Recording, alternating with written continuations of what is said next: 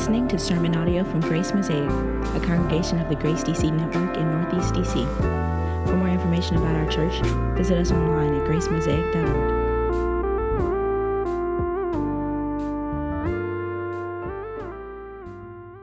Howard Thurman, the great preacher and civil rights leader, once made the observation that, curiously, only a few of the Negro spirituals seem to focus on the birth of Christ.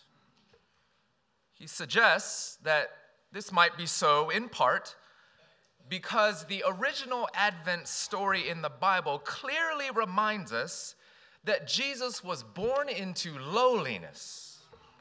His parents were of poor and of humble origins. And so many slave masters would have carefully edited this segment of the story out. For their own twisted purposes, it wasn't smart for them to teach the enslaved that Jesus was poor and dispossessed of power, like they. It wouldn't have been smart for them to communicate that the Savior of the world might be on their side.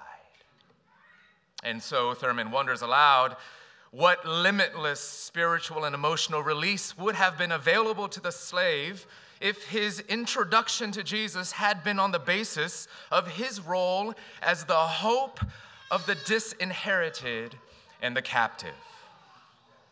In the teaching of the Christian religion, Thurman continues, in the teaching of the Christian religion to the slave, this aspect of the career of Jesus was carefully overlooked and continues to be even now. I think he provokes an important probing question for us this morning. Do our retellings of the first advent of Christ communicate the subversive significance of the birth of the one who was born poor. Is the Christmas story, the one that we rehearse year after year, told in such a way that it would be heard as good news to the poor and downtrodden? Because don't you know, the good news of Christ's arrival was delivered not to strong people in high places, but to weak people in lowly places. People in places of poverty and humiliation, barrenness, and in the margins of society. See, Advent is the story of a Savior who came stooping so low to raise heavenward the lowly the weak, the sinner.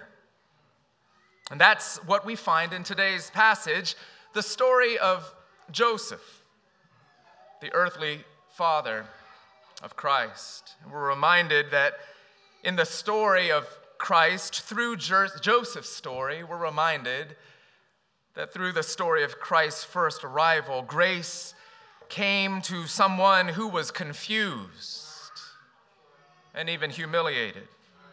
Someone who came from a far from perfect family. Someone who was a sinner, desperately in need of a Savior. And if that's true, then that just might mean that Advent is for me and for you. Advent is for the confused. See, we think Advent is for people who've got it all figured out, don't we? Christmas is for people who look put together, people who have it all together.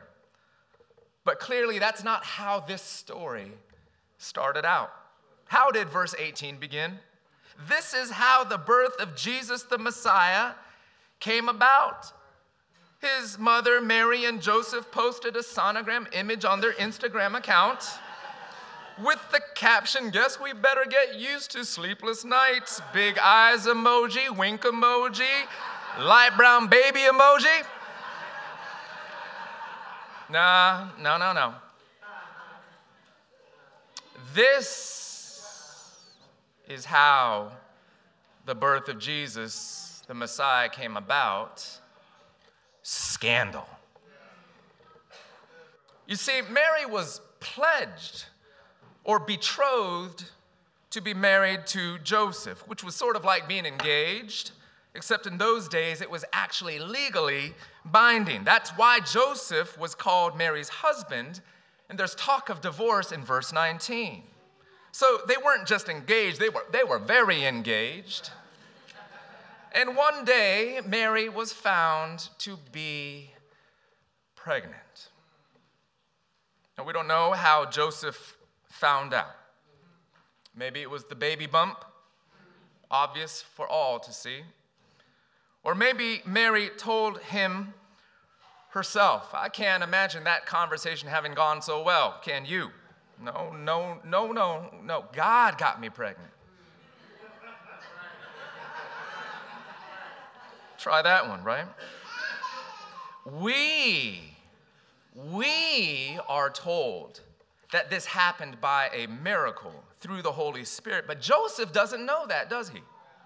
Not initially. All he knows is that his fiance is pregnant and he's not the daddy.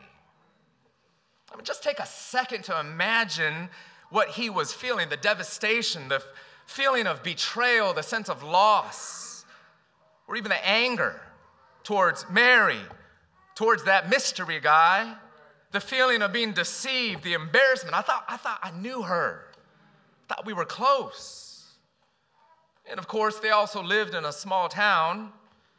For sure, everyone knows by now the rumor mill had begun to churn, and of course, being from a small town, as some of you might know personally, their families were surely intertwined. And in fact, that's also what betrothal entailed. And culturally, marriage for them wasn't just a romance between two individuals, but a union of two families. So now mom and dad are getting involved. See, their dads used to play poker, their siblings used to ride their bikes together, and now things are just awkward. See, Joseph's almost wife apparently was unfaithful. What else could he conclude? So Joseph decides to divorce her, and he's humiliated, and he's confused, and his whole world is crumbling around him. And maybe that's how you're feeling today. Maybe today it's just one of those days, or maybe it's one of those decades for you. You're saying to yourself, what, what am I supposed to do next? Or like Joseph, a big decision before you, maybe even a painful decision, and you don't know which way to go. You have no idea what God is doing in your life Maybe you're even asking, maybe even with a shaking fist, why is this happening to me? Maybe you lost a job, maybe a relationship, maybe you recently lost someone you love. Maybe you're battling an illness or someone that you love is battling an illness and the doctors have no idea what it is. Maybe it's chronic illness, the pain won't go away, or maybe the pain did go away, but every day you're afraid it might come back facing disappointment, maybe in someone, maybe in something. Maybe you, like Joseph, are just feel, feeling humiliated. I don't know the circumstances, but you feel bare naked before the world, publicly or maybe privately. Maybe today, life, like life for Joseph so long ago, maybe today, life for you feels like a fog. And then we see verse 20. An angel of the Lord appeared to him in a dream and said, Joseph, son of David, do not be afraid to take Mary home as your wife, because what is conceived in her is from the Holy Spirit. She will give birth to a son, and you are to give him the name Jesus, because he will save his people from their sins. See, somehow, miraculously, Mary had conceived a child by God the Holy Spirit. And not only did God explain this all to Joseph, but in verse 24, we're told something almost as miraculous. When Joseph woke up, he actually did what God through the angel told him to do. He took Mary home as his wife. And on top of that, he named the boy an act in the ancient world that would have symbolized his acceptance of Jesus as his own son. I mean, check this out.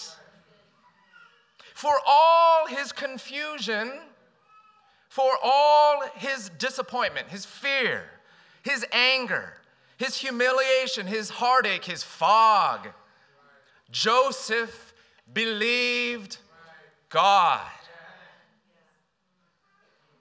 Joseph trusted God more than he trusted himself more than he trusted his own read, his own read on the situation, his analysis, his own feelings. We're so good at doing that. Yet Joseph, by God's grace, came to a point of believing God's explanation more than his own, and even more than his chattering communities as well. What about us? What about you and me? Can we trust God, follow God, even beyond what our eyes can see and our hearts can feel? Beyond what our minds can explain. Joseph believed God's promise, and so can we. And you say, maybe you're saying already, that's not fair. I don't got no angel telling me the intel. Where's my angel at? Right? But listen, we can believe the same promise that Joseph got because God gives it to you as well. And that is his promise to be for you in his son, Emmanuel. Emmanuel in the fog, Emmanuel in the darkness, Emmanuel in the confusion. You remember hearing that nickname? There in verse 22. All this took place to fulfill what the Lord had said through the prophet the virgin will conceive and give birth to a son, and they will call him Emmanuel, which means God with us. God with us. You see, because God did not choose to stand far off from you in all your brokenness and confusion, He came near. And He came near, and He came from heaven to earth, and He came to rescue you and me because his name is Emmanuel, his name is God with us. And he came as a human being and he took upon himself every aspect of life as a human being. Did not come in richness and wealth, he came in poverty. Did not come in emotional indestructibility, came with all vulnerability. He entered into our sorrow and suffering because his name is God with us. He died for our sins, becoming a human being that we might stand before him in Christ, that he might stand in our place in the courtroom of heaven. So that one day, 33 years later from this moment, Christ himself might bear the wrath of God as our true human representative, taking the judgment that every one of us deserve for our sins, that we might be forgiven and free, so that you might have the confidence, that I might have the confidence to know that whatever it is that God is doing in your life today, in the confusion, in the darkness, in the fog, one thing that you can be sure of is that He loves you. One thing that you can be sure of is that He is with you. Because his name, his very name, is God with us. And he promises, I will never leave you, and I will never forsake you because his name is Emmanuel. God is with us. God is with you. You can know today, no matter how confusing, no matter how painful, no matter how many unanswered questions you've got, you can know today and take heart to know that God has not abandoned you. God has not forsaken you. I know it feels like that for some of you. God has not left you alone. He is God with us. Because Advent grace is for you, the confused. But secondly, Advent grace is also for broken families you may have heard about the backlash and mockery that the Peloton company has recently received for its latest commercial about its high end exercise equipment, the Peloton bike. Little video that went viral. Some of you may not be aware, and that's all right. you better off for it. But a little commercial that shows a a man who surprises his wife with a stationary bike as a holiday gift. Commentators and observers watching this commercial dismayed and observing who's this man imposing upon this woman this gift when she's looking all right? commercial ends with her saying, I didn't realize how much this would change me. And some people figure there are lots of reasons that the commercial ought to have been changed charges of sexism and classism and, and all the rest. But one thing that stood out to me as being interesting is as people were expressing their ire about this dynamic between this man and this woman and this demand that she get into more exercise, was all this speculation about this fictional family and all their dynamics in their marriage about what's going on between this man and wife. And his motivations and hers as well, and the look on her face and what that must mean. We're living into the story.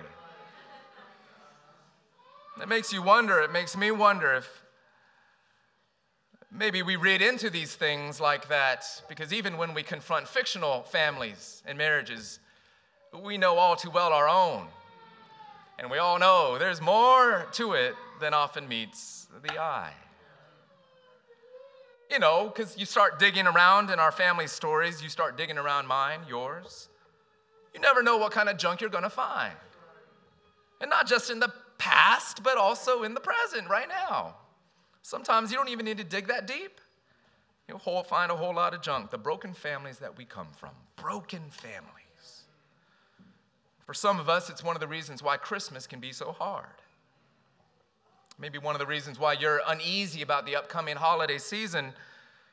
You know what's coming up in a couple weeks, family coming over, maybe you're going over to them for a holiday gathering. You know, that difficult person, right? Or that unreconciled relationship. Or just those tensions that always seem to come about when that subject is brought up or when that person enters into the room. Or maybe during the holiday season, you're looking at these images or TV commercials or movies of all the, the perfect Christmas family gatherings around the perfect Christmas tree, people in their perfect Christmas sweaters with their perfect Christmas smiles. And maybe you're saying, man, that ain't my family. That ain't my family. But do you know that in the first half of this chapter that introduces us to Jesus' family. In the first half of this chapter, Matthew starts off the story of Jesus' birth with a genealogy, a family tree, as it were. So, chapter 1, verse 1, the very beginning of the entire New Testament begins like this This is the genealogy of Jesus, the Messiah, the son of David, the son of Abraham. Abraham was the father of Isaac, Isaac the father of Jacob, Jacob the father of Judah, and then it goes on and on and lists all these hard to pronounce names until we get to verse 16, which says, And Jacob the father of Joseph, the husband of Mary, and Mary was the mother of Jesus, who is called the Messiah. And you say, What's that all about? Well, God promised Abraham and King David in the Old Testament that he would send one of their descendants, the Messiah, to rescue the world from its sin and sadness. So, the main point of that genealogy that I was so merciful as to not to have to read to you. The main point is to establish that Joseph is indeed from the family line of Abraham and David, which would mean that through uh, Joseph, his adoptive father, Jesus really is the promised great, great, great, great, great, great grandson of King David. In other words, he really is the Messiah. But, you see, if he's from that family, then that means the Savior of the world came from a family with a past. Because Abraham was a man of faith, but he almost sold out his own wife out of fear for himself. Jacob was a scoundrel and a manipulator. Rahab was a prostitute. Tamar seduced her own father in law to sleep with her. King David had a codependent relationship with his son Absalom. He was also an adulterer, murderer, and sexual abuser. Rehoboam, Abijah, Jehoshaphat, Uzziah, Manasseh, all messed up kings that abused their power for personal gain. And now, facing the possibility of leaving Mary, here's Joseph looking at even more family pain. Do you know that the Bible describes this family, Joseph's family, King David's family, Jesus' family, with an image of a chopped down tree? We saw it in the Old Testament reading from Isaiah 11, one place. What does the family tree of Jesus look like? A dead tree stump. How's that for a picture? Some of you are saying that might as well be my family logo too. Listen, friends, God wants to give you a new family logo. See, because the picture we find in the prophets is a promise that there will come forth a new little shoot, a fresh shoot from the dead stump of Jesse, a, a living branch that will one, again, one day again bear fruit. This is the way the Bible talks about the coming Messiah, that he's going to come from a spiritually dead family, a broken family, a family like the ones that we've got so that if you embrace Jesus and his story, and his family story becomes your family story, this gives us so much hope in the midst of our family brokenness. Why? Because here's what that means. If God can produce the Messiah of the world through his family, then he can work in your family. If God can bring about the redemption and the salvation of the world through these broken relationships, then He can work redemption and good news and even life in and through your broken family relationships. And I need that, that kind of hope in my family. And maybe you do too. We need to take into our hearts this confidence, this conviction that no family's sin no family's dysfunction can keep God from working out his perfect promises and purposes for you because that's the kind of God we know and serve the God of Advent, the God of Jesus and his broken family. And you say, but you just, you just don't know. You just don't know my broken family. You just don't know the kind of impossible junk that we're dealing with. For any good to come of it, you might be thinking, that would take a miracle. You mean like a virgin birth? God can do that. God has done that. Advent is for broken people, broken families. Thirdly and lastly, and very briefly, Advent is for sinners.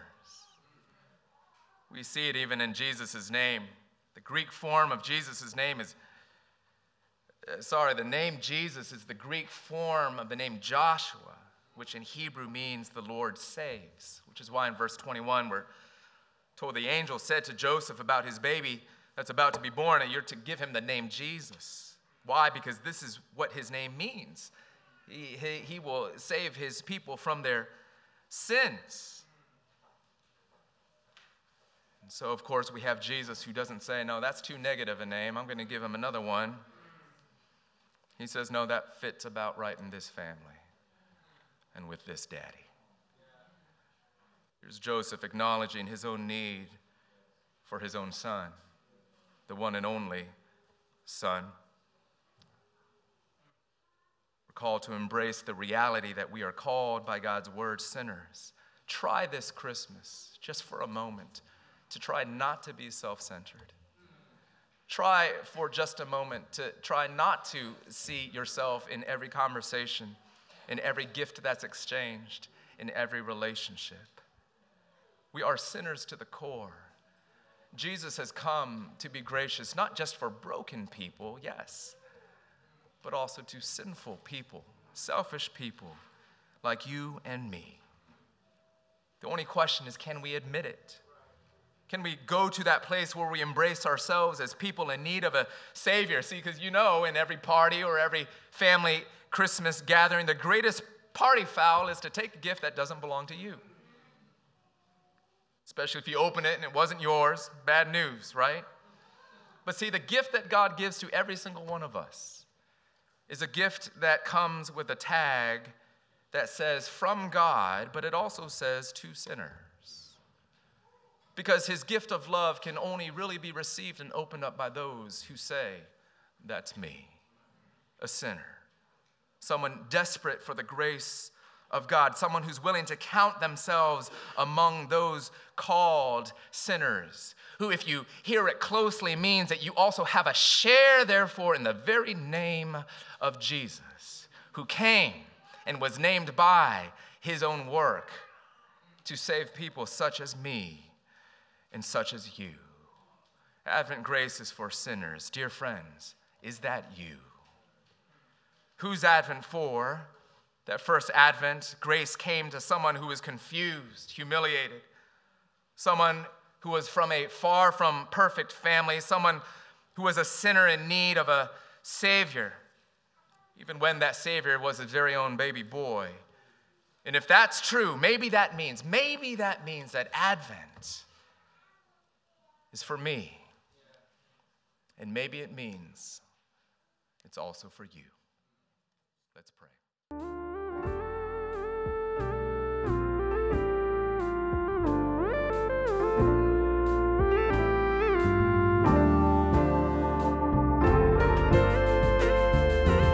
Thanks for listening to this podcast from Grace Mosaic.